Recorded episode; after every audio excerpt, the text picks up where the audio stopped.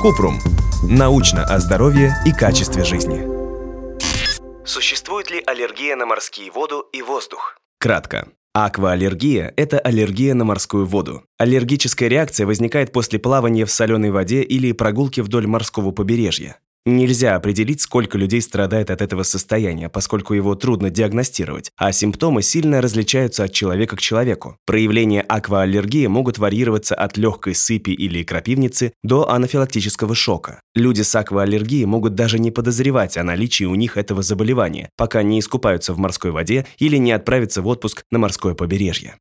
Подробно. Появление сыпи после контакта с морской водой – довольно распространенное явление. Сама по себе вода к аллергии не приводит. Считается, что аллергическую реакцию вызывают микроорганизмы, которые содержатся в морской воде. Они могут быть в продуктах жизнедеятельности рыб, морских водорослей, планктона или личинок медуз. Среди симптомов мелкая сыпь на коже, зуд, покраснение. В редких случаях возможны серьезные аллергические реакции по типу анафилаксии. Это зависит от индивидуальной реактивности иммунной системы человека. Людям с аквааллергией может быть трудно полностью избежать контакта с морскими водой и воздухом, но можно соблюдать некоторые меры предосторожности. По возможности избегайте купания в море. Носите на пляже защитную одежду, например, перчатки и медицинскую маску. Плавайте в бассейнах, если нет аллергии на хлор, а не в море. Если вы все же решили поплавать в море, по возможности используйте носовые зажимы или защитные очки. Старайтесь не выходить на улицу во время сильного ветра, он может усилить воздействие аллергенов. Принимайте антигистаминные препараты после консультации с аллергологом. Если вы подозреваете у себя аллергию на воду, обратитесь к аллергологу для правильной диагностики и подбора лечения в вашей конкретной ситуации. Лечение обычно включает в себя либо полное избегание контакта с морской средой, если это возможно, либо прием лекарств, таких как антигистаминные препараты.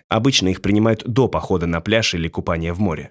Тем, кто подвержен риску тяжелых реакций, например, анафилактическому шоку, следует всегда иметь при себе автоинъекторы с эпинефрином. Если у вас возникли вопросы, пишите нашему боту в Telegram регистратура Купрумбот.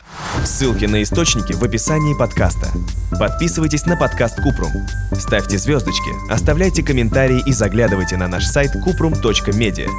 Еще больше проверенной медицины в нашем подкасте «Без шапки». Врачи и ученые, которым мы доверяем, отвечают на самые каверзные вопросы о здоровье. До встречи!